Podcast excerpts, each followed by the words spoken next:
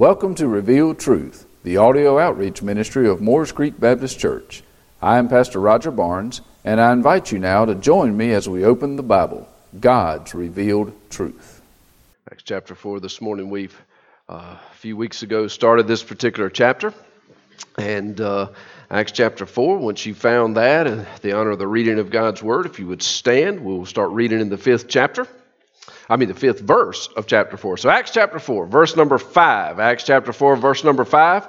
Standing in the reading of honor of God's word, it says this And it came to pass on the next day that there were rulers, elders, and scribes, as well as Annas the high priest, Caiaphas, John, and Alexander, and as many as were of the family of the high priest were gathered together at Jerusalem.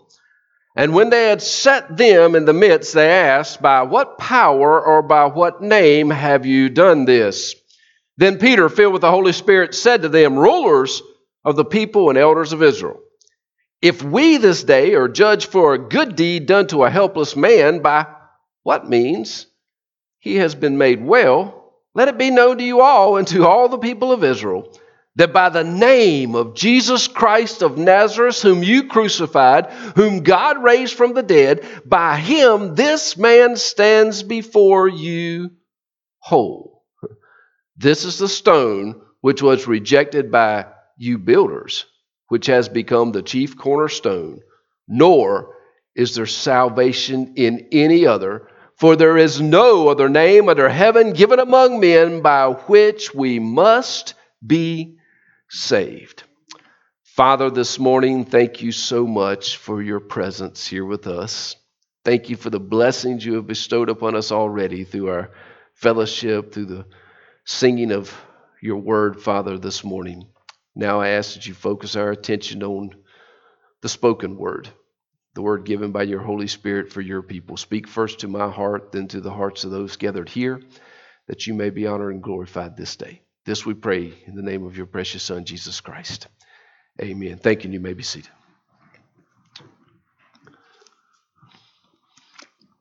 We started this passage together a couple of weeks ago in Acts chapter 4. We're coming off of Acts chapter 3, obviously, uh, which is where Peter and John were standing in the portico of Solomon in the temple after having been part of God's usage in the healing of the lame man at the gate. Beautiful they stood there in that portico with this, this former lame man that is now healed, that was proclaiming the name of God and his healing. And, and there were those that gathered together in that portico and just wanted to know what had been going on.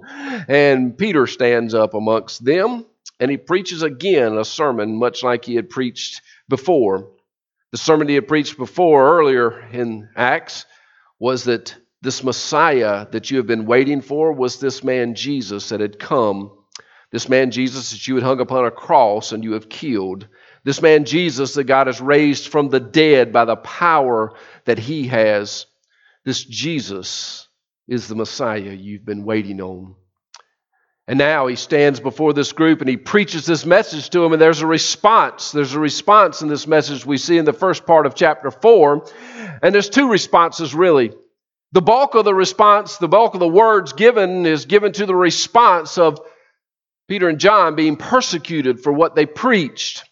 Yet there is a line, a beautiful line in verse 4 of Acts chapter 4 that says, However, even though they were persecuted, even though they were arrested, it says, However, many of those who heard the word believed.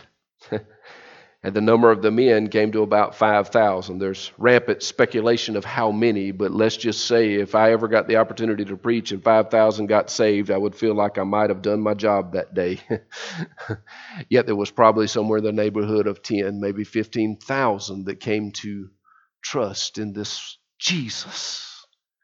Yet there was a group of men there, it tells us, that weren't so happy about what happened and that leads us to this next section of chapter 4.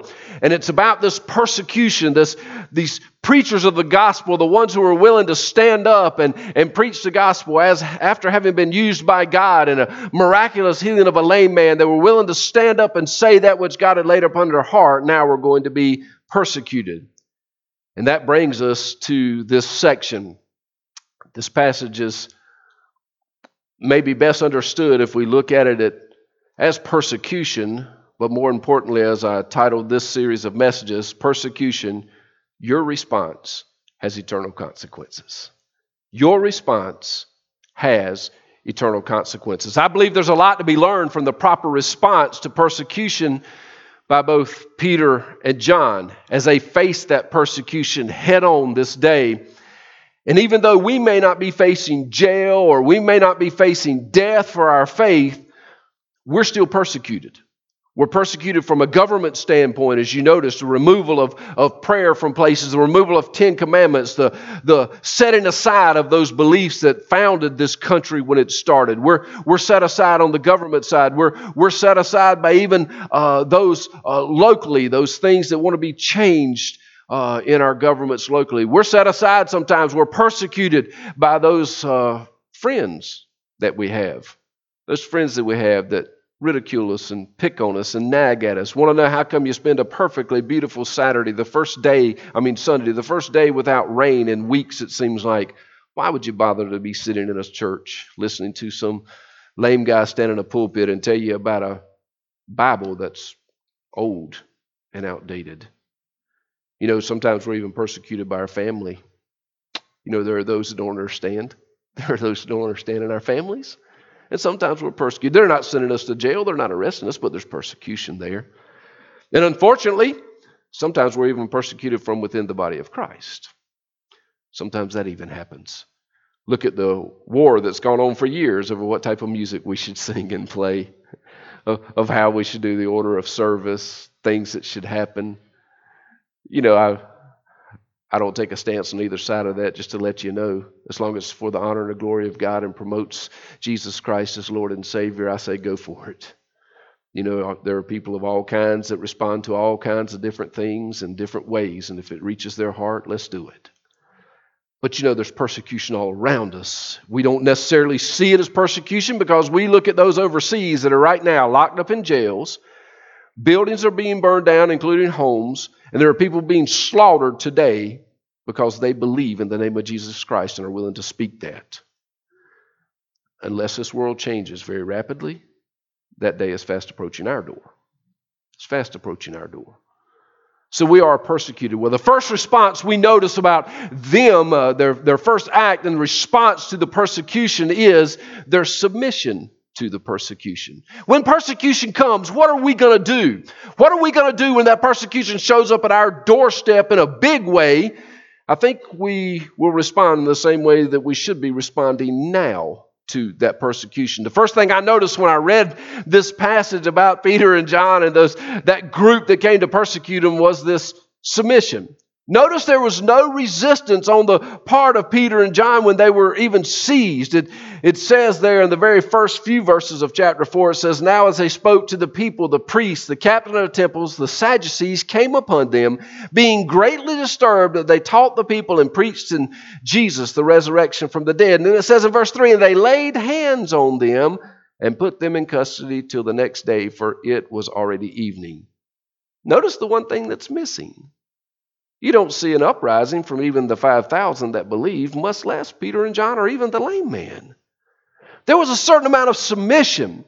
This passage doesn't even mention them offering an explanation for what had happened. When they were taken by the guard, they, they did not even resist. I believe this is because they had learned that God is sovereign over all things and in all situations. God did not persecute them for their faith, but God allowed the persecution to take place because He had a bigger plan. There was a plan bigger than the safety of Peter and John. There was a plan bigger than, than Peter and John being glorified for the message that was preached. There was a plan bigger than even the lame man being healed. There was a greater plan going on here. God has not called you to Himself uh, through faith in Jesus Christ to show how wonderful you are. See, God has called you to Himself through Jesus Christ to show how wonderful He is. And I think it's time we understand as Christians, we're here for the purpose of showing how wonderful our God is. He's the one who chose to forgive us while we were still in our sin.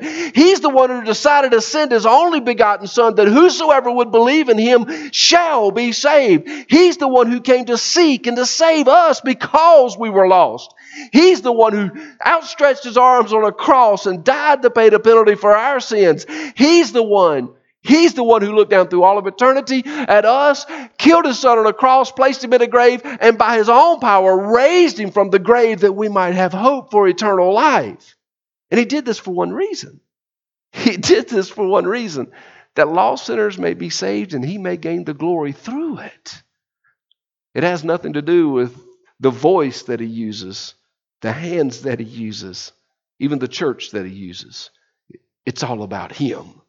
And they understood that there was this bigger plan in God's will. And even when facing persecution, we need to understand what Peter and John understood. And it's exactly what Paul wrote about. It's exactly what Paul wrote about in, in Romans 8. In Romans 8, in Romans 8 28, he wrote this And we know that all things work together for good to those who love God, to those who are called according to his purpose. You know, I mentioned to the kids earlier, sometimes we use the Bible and play games with it. It's a great example of a verse. It just dawned on me. That's a great verse that we play games with. We say because we're in love with God, God's going to make everything good in our life. If you put it in the context of that passage, that passage is talking about from the suffering that you will have on this earth, it points you all the way to the glory that waits you at the end of the day. Nowhere in there does it say the suffering disappears, but only for the glory of God. You see, we're going to suffer, we're going to be persecuted. But they understood this that even in the persecution, God has a plan to work all things out for good because if His will is accomplished in our life, guess what it is for us? Good. See, Peter and John knew God had a purpose. They knew that God worked in and through all things to accomplish his purpose, and they knew the purpose of God was that lost sinners would come to a saving knowledge of Jesus Christ. And no matter, no matter the way that God decided he was going to work that out in the life of Peter and John, they were all in. They were all in. Hook, line, and sinker it made no difference to them if they were free men standing in the portico of Solomon's porch preaching or they were locked behind bars in a prison. If that's what God chose to do to spread the gospel message, they were all in. They knew what Jesus had told them about the religious establishment. They remembered, they remembered back in John 16, back in John 16, whenever he had said this to them, they will put you out of the synagogues. Yes, the time is coming that whoever kills you will think that he offers God service. And these things they will do to you because they have not known the Father nor me. But these things I have told you that when the time comes, when persecution comes, when you're tossed out of the synagogue for speaking the truth, when others turn their back on you, when that time shows up at your door, you may remember that I told you of them. See, Jesus said, The day's coming. The day's coming that you're going to be persecuted. Remember, I told you it's coming. So when it happens, don't let it be a surprise. But understand why they did it. Because he says in that verse 3 because they didn't know the Father nor Jesus. See, those that persecute you need Jesus. Jesus told them and us that persecution is going to show up and that it will come from those who think they are doing God's service. It's amazing when you think about what's happening all over the world right now in the name of a God, not necessarily our God and it's happening to Christians day in and day out. They would have believed like Paul believed as he wrote to Timothy, his son in the faith, when he was encouraging him to be faithful and, and to stand on the word. Whenever Paul was writing to Timothy and he says, Preach the whole counsel of God. Preach it all from cover to cover, the map, the concordance, preach all of it. He said, Stand on the full counsel of God. Do not give in to the voices that want to have their ears tickled instead of their hearts stirred. He says, Stand, Timothy, and preach the word. Let the word fall where it may and let it do the work in the people's heart. Don't back off for the sake of, of friendship or for the sake of them liking you, but preach the whole counsel of God and let God handle what happens. See, Paul wrote to Timothy in 2 Timothy 3:12 when he was recounting this story, the story of his persecution and how he had preached the gospel. He says, "Yes, and all all who desire to live godly in Christ will suffer persecution." Sometimes I think maybe we should stop and check if we're being persecuted at all and see if we wind up being part of the all. Sometimes we live a pretty persecutionless life, if that is a word. I think it's because we're not all in, as Peter and John were. See, a lot of Paul's persecution came from those who claimed to know God, claimed to be authorities on the scripture, and they were persecuting him.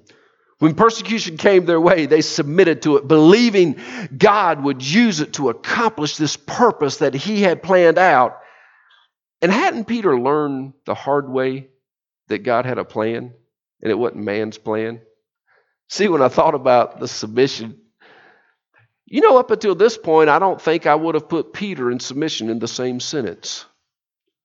Think back, not long before this moment in a garden in a garden, he had learned that Jesus did not come to take over the world by force. Remember the story? Remember the story? He, he learned this in the garden as he stood there, and, and down the road came Judas leading a group with torches and swords and sticks. And they were coming and they asked for this man, Jesus, and Jesus was kissed on the cheek by the betrayer.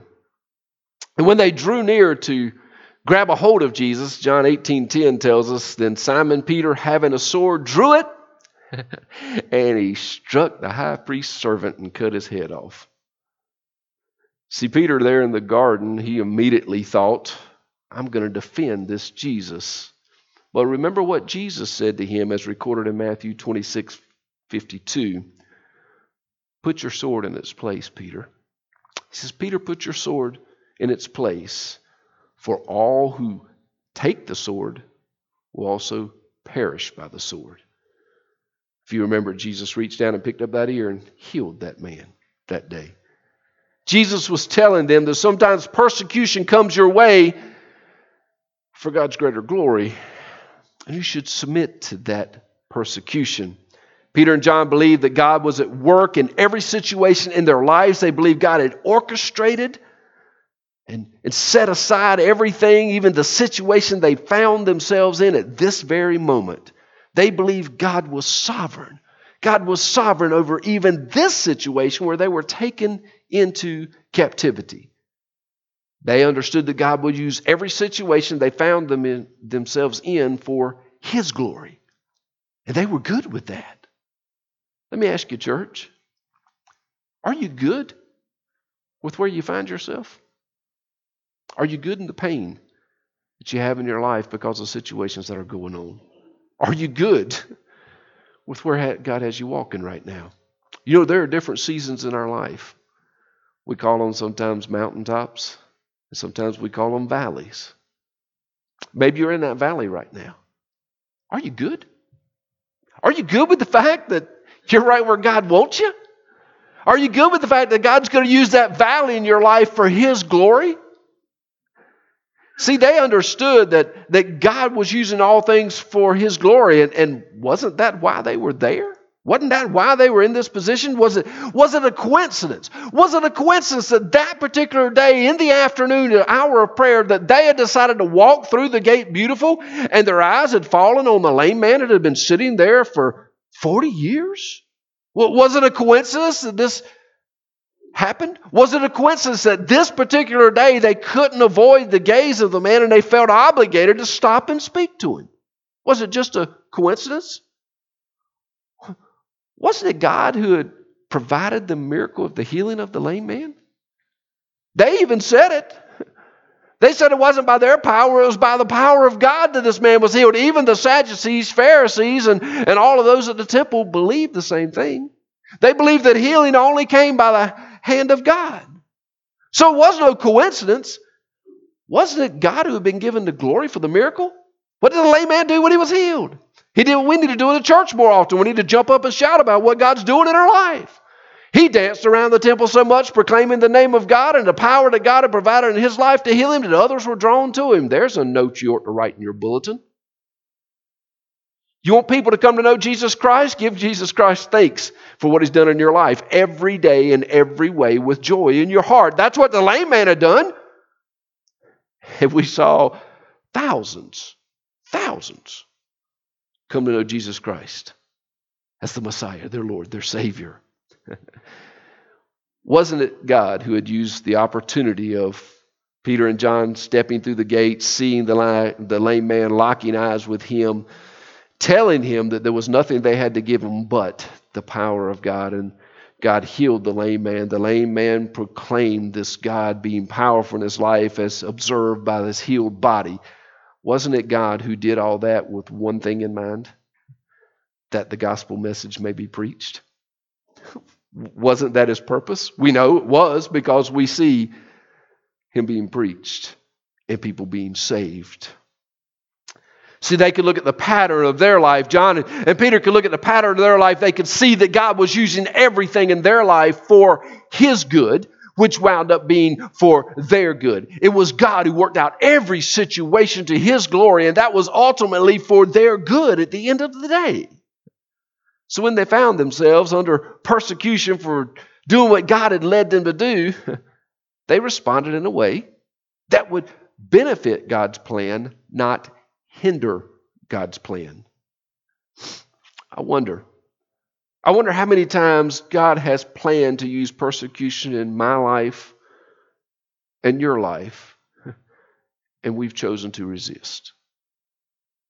We've, we've chosen to fight back when God has already promised us, even in the midst of persecution, He will never leave us or forsake us, that He will be our protector, that He will be our provider.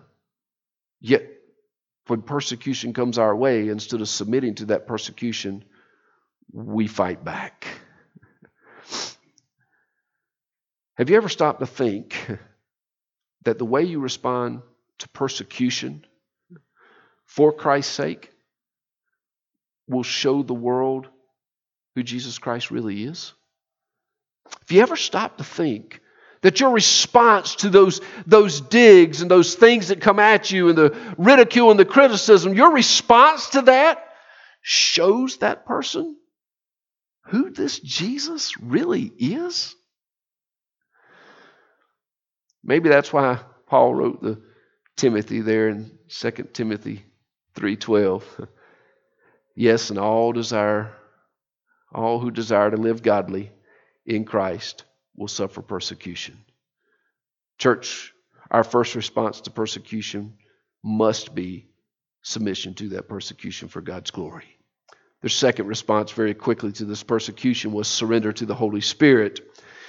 Here they are standing before the Sanhedrin, as you notice in, in verse 5. it says, And it came to pass on that day that the rulers, the elders, and the scribes had gathered together. This is, this is called the, the Sanhedrin. The Sanhedrin was made up of these rulers, these elders, these scribes. The rulers, they were the, the chief priests, the ones who ruled over all of that temple. They represented the 24 orders of priests that did the work in the temple. They were, they were the ones in charge of that area. Then they had these elders. The elders were the family heads. The family heads. And and you know how it is when the patriarch of the family or the matriarch of the family is around, they're the one in charge. And here were these, these elders that were gathered. Then you had these scribes, and anytime you read about the scribes, you can connect them directly to the law. And many of those were uh, in the Pharisaical order. And Peter and John, they were, they were brought before this group, much as Jesus had been brought before this group. Most of these same men, just a little time earlier, he was brought before them and persecuted for saying that he was God. He was brought before them and persecuted for healing on the Sabbath. he was brought before them, persecuted, and put to death by some of these same men. The Sanhedrin, under authority of the Rome, was the ruling body. They were the supreme court, so to speak, of that time. And there were some significant names mentioned there as part of that Sanhedrin. You'll notice in verse 6 it says, as well as Annas the high priest, Caiaphas, John, and Alexander, and as many as were of the family of the high priest. Annas he was no longer the high priest, as we well know, reading through Scripture, but he was still recognized as one. He was still one that, that kind of behind the scenes had a little bit of, of ruling authority. There was this Caiaphas who, uh, through marriage, was related to this, this Annas, and this Caiaphas had been put in place as the high priest, and he was the son in law of Annas. And, and then it's believed that this John and Alexander were more than likely members of Caiaphas' family. And that's kind of supported, as it says, and many as were of the family of the high priest were gathered together at Jerusalem. So you see what's gathered there. This is a small group that kind of hold the authority to, to say what is right and what is wrong. It was a duty of the Sanhedrin to get to the bottom of what this Peter and John were doing, this disruption they had caused at the temple, and to put an end to the heretical things that had just happened. Their duty was to step in Find out how did this happen? Why did this happen? And let's make sure this never happens again. Then they would hand out a sentence and it would put a stop to it once and for all. That was their job. And they intended to do this by setting straight who was at power in this temple, who was at power in this city. They wanted to start by setting the record straight about who's in charge in this place. Notice the question that's asked in verse 7. And when they had set them in their midst, in other words, when Peter and John were set before that semicircle of this Sanhedrin, it says they asked them a question By what power or by what name have you done this? You're going to see next week. That's an awesome question. But this week, let's look at it for what they asked it for in their mind. They wanted to make sure that it's known without their backing, nobody has the power to stand up in the temple and say anything.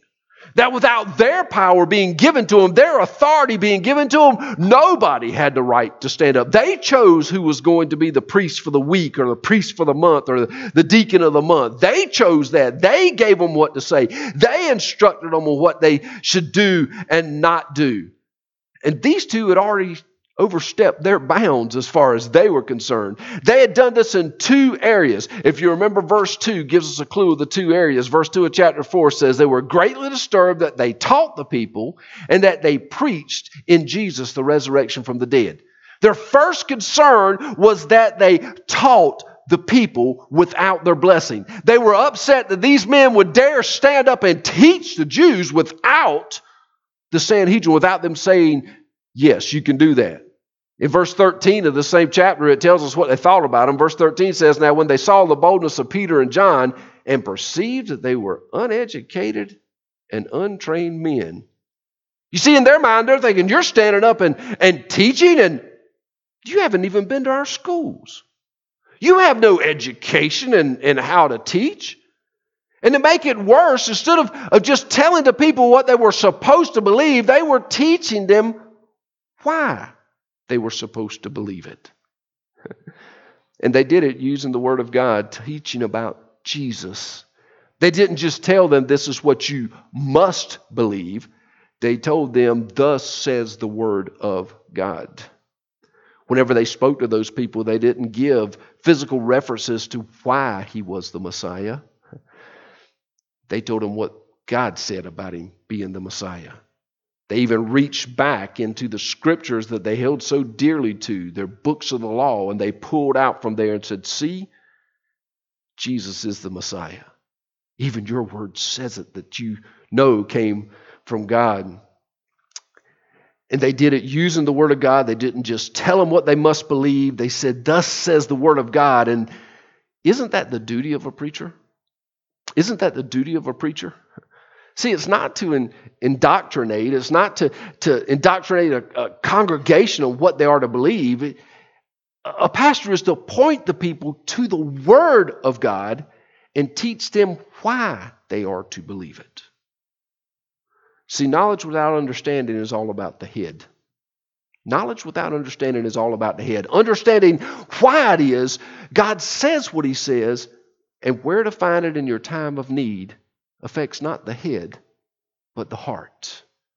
You see, and they did exactly, they did exactly what they should have done because God wants your heart to be affected, not your head filled up. See, at the end of the day, God wants the Word to penetrate your heart, not your head. And that's what they had done. They had stood and they, they had said, Thus says God. He is the Messiah because God said He is the Messiah. Peter and John have stood before the Jews, not giving them another lecture on what you must do to be right with God or what law you must keep or, or what day you must do such and such. No. They stood before the Jews and they, they indicted them. They indicted them on what they had done wrong. They indicted them on the fact that they had rejected Jesus Christ, that God had sent to die on a cross for their sins. They stood before them and they used the gospel to indict that manhood that stood before them and let them know they were at odds with this God because of their choice. And what had they done wrong? What had this group done wrong? Acts 3:14 when they preached said, "But you denied the holy one and the just and you asked for a murderer to be granted to you and you killed the prince of life whom God raised from the dead." You see, when they spoke, they spoke as an authority of God using God's word. Peter and John had cut straight to the heart of the matter and told them that their sin before God was rejecting Jesus. They made no bones about it. They had, they had denied he was from God. They had killed him on a cross. They had asked for the murderer to be released in this place. And instead, they have killed the Prince of Life. And then they denied. They denied even after hundreds had seen him, they denied that God had raised him from the dead. You see, their sin was a denial of Jesus Christ. And Peter and John went straight to the heart. The indictment brought against the Jews was not about their lack of religious activity. They didn't get on them about not attending church every Sunday or being in Sunday school or reading their Bible through every year. They didn't get on them about how many times they prayed. What they got on them about is what God cared about. It's the fact that they rejected Jesus Christ as their Lord and Savior. At the end of the day, you can know the Bible from cover to cover, and you can sit in a pew every Sunday morning and you can bust the gates of hell wide open if you don't know Jesus as your Lord and Savior. How do I know that? Satan quoted the Bible to Jesus. Make no bones about it. You will not see him in heaven. Just having head knowledge doesn't fix our problem. And that leads to the Second reason the Sanhedrin were upset with Peter and John. Peter and John had taught the truth of the gospel. They had not sugarcoated it. And the truth of the gospel is this that Jesus Christ is the Messiah, that we rejected him and killed him with our sin upon a cross, yet God loved us so much he raised him from the dead that we might have eternal life. And they stood before them and preached that gospel message. God, as an act of approval upon what Jesus had done on the cross, raised him from the dead. And they couldn't stand it. See, the Prince of Life, whom they had killed, was now alive. And they didn't know what to do with that. There was nowhere in their religious system to put that piece of information. There was nowhere in their structured worship services to insert that in the bulletin.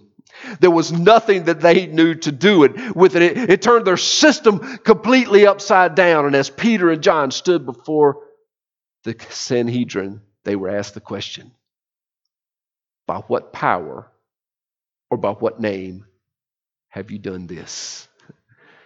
They would understood how the response would have been taken. It would not have been received well. It would have turned the religious system completely upside down.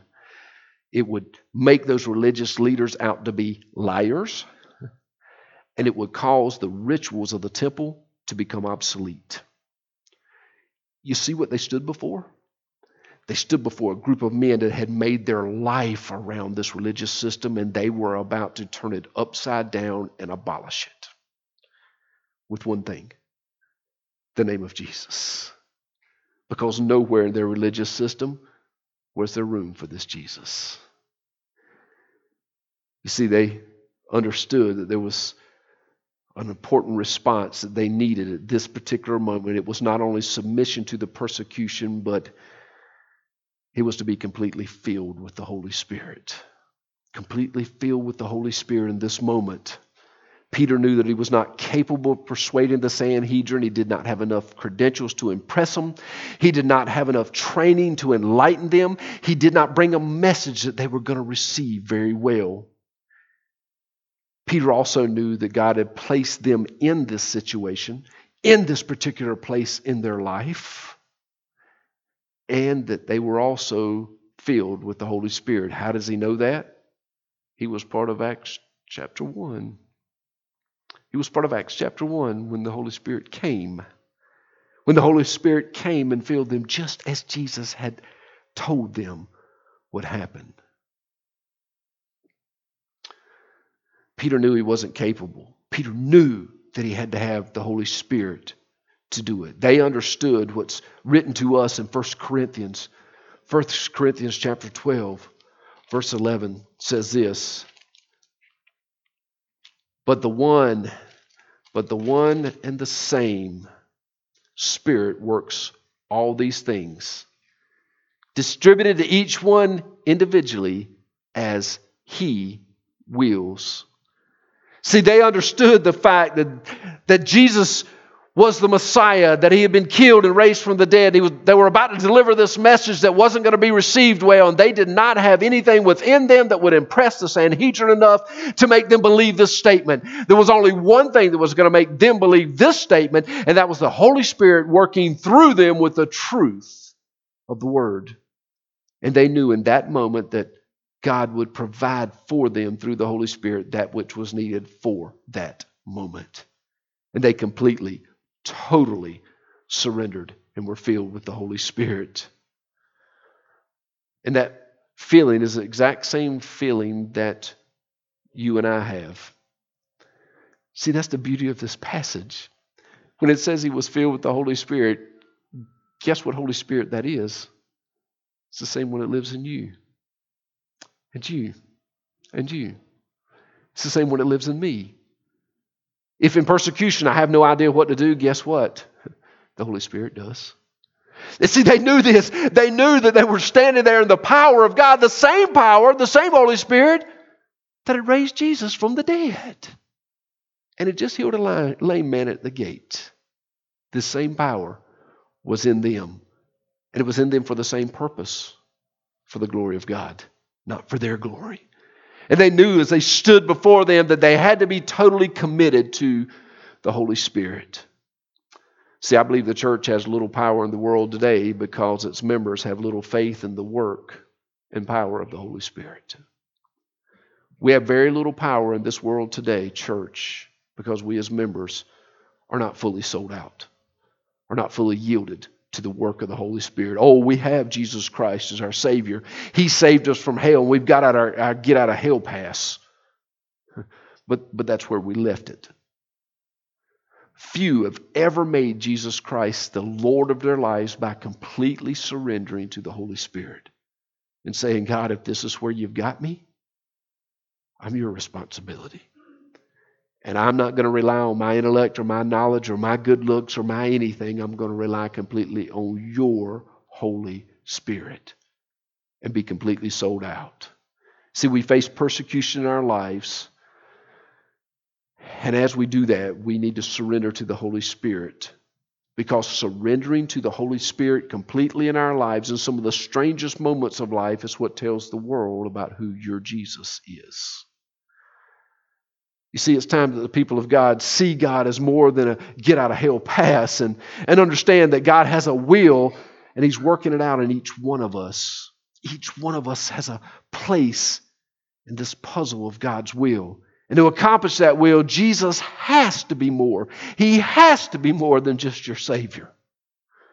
He has to be your Lord.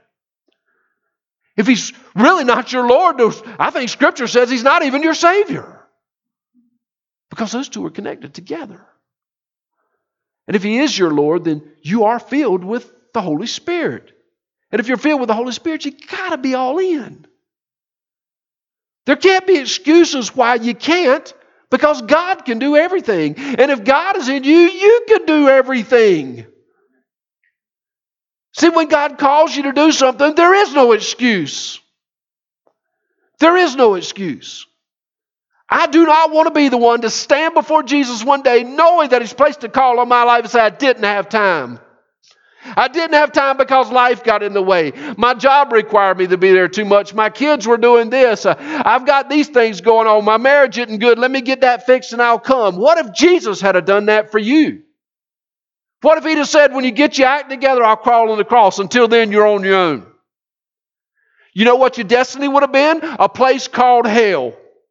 And because Jesus was willing to look down through eternity and look past your sin and who He wanted you to be, He came and died on a cross. How can you stand before Him now and say, I don't have time? It's because He's not Lord of your life. It's because you're not fully yielded to the Holy Spirit. And if you're anything short of what God has called you to do, you're in sin and you need to be at the altar before God this morning asking for forgiveness. What if Peter and John had said, I think I'll just keep my mouth shut? And not say anything. There had at least been 5,000 right now that probably still wouldn't know who Jesus Christ is. And the gospel would have never been preached to the Sanhedrin, as we're going to see next week. What the church needs today is to realize we're not a Christian club. We're the body of Christ that needs to completely surrender to the Holy Spirit in our life. We need to realize that God has a plan, and we can be a part of accomplishing that plan if we're surrendered to the Holy Spirit. We need to be surrendered to the Holy Spirit because it means salvation. It means sanctification, the growing to be more like Christ. It means righteousness, right standing with God. It means glorification on the day that God comes and sends his Son to get us from this earth. And it means that we might be witnesses of the power of God to a lost and dying world. That's what we see in these first couple of responses of Peter and John to persecution. They committed to persecution, submitted to persecution because they knew God was in control. And they surrendered to the Holy Spirit because they knew Jesus was both their Savior and their Lord. I ask you this morning, church, are y'all in? Maybe there's someone this morning that doesn't even know Jesus as their Lord and Savior.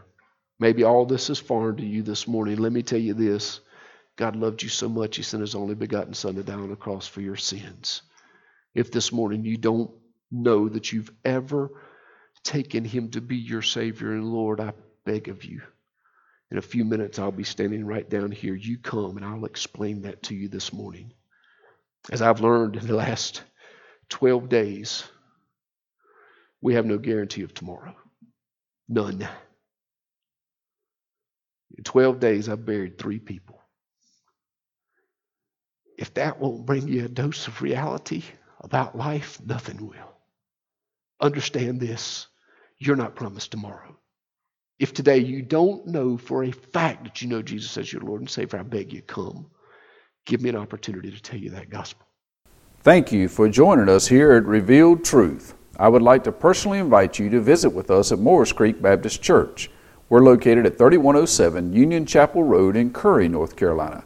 Our Sunday school starts at 10 o'clock on Sunday mornings and is followed at 11 o'clock with our Sunday morning worship service.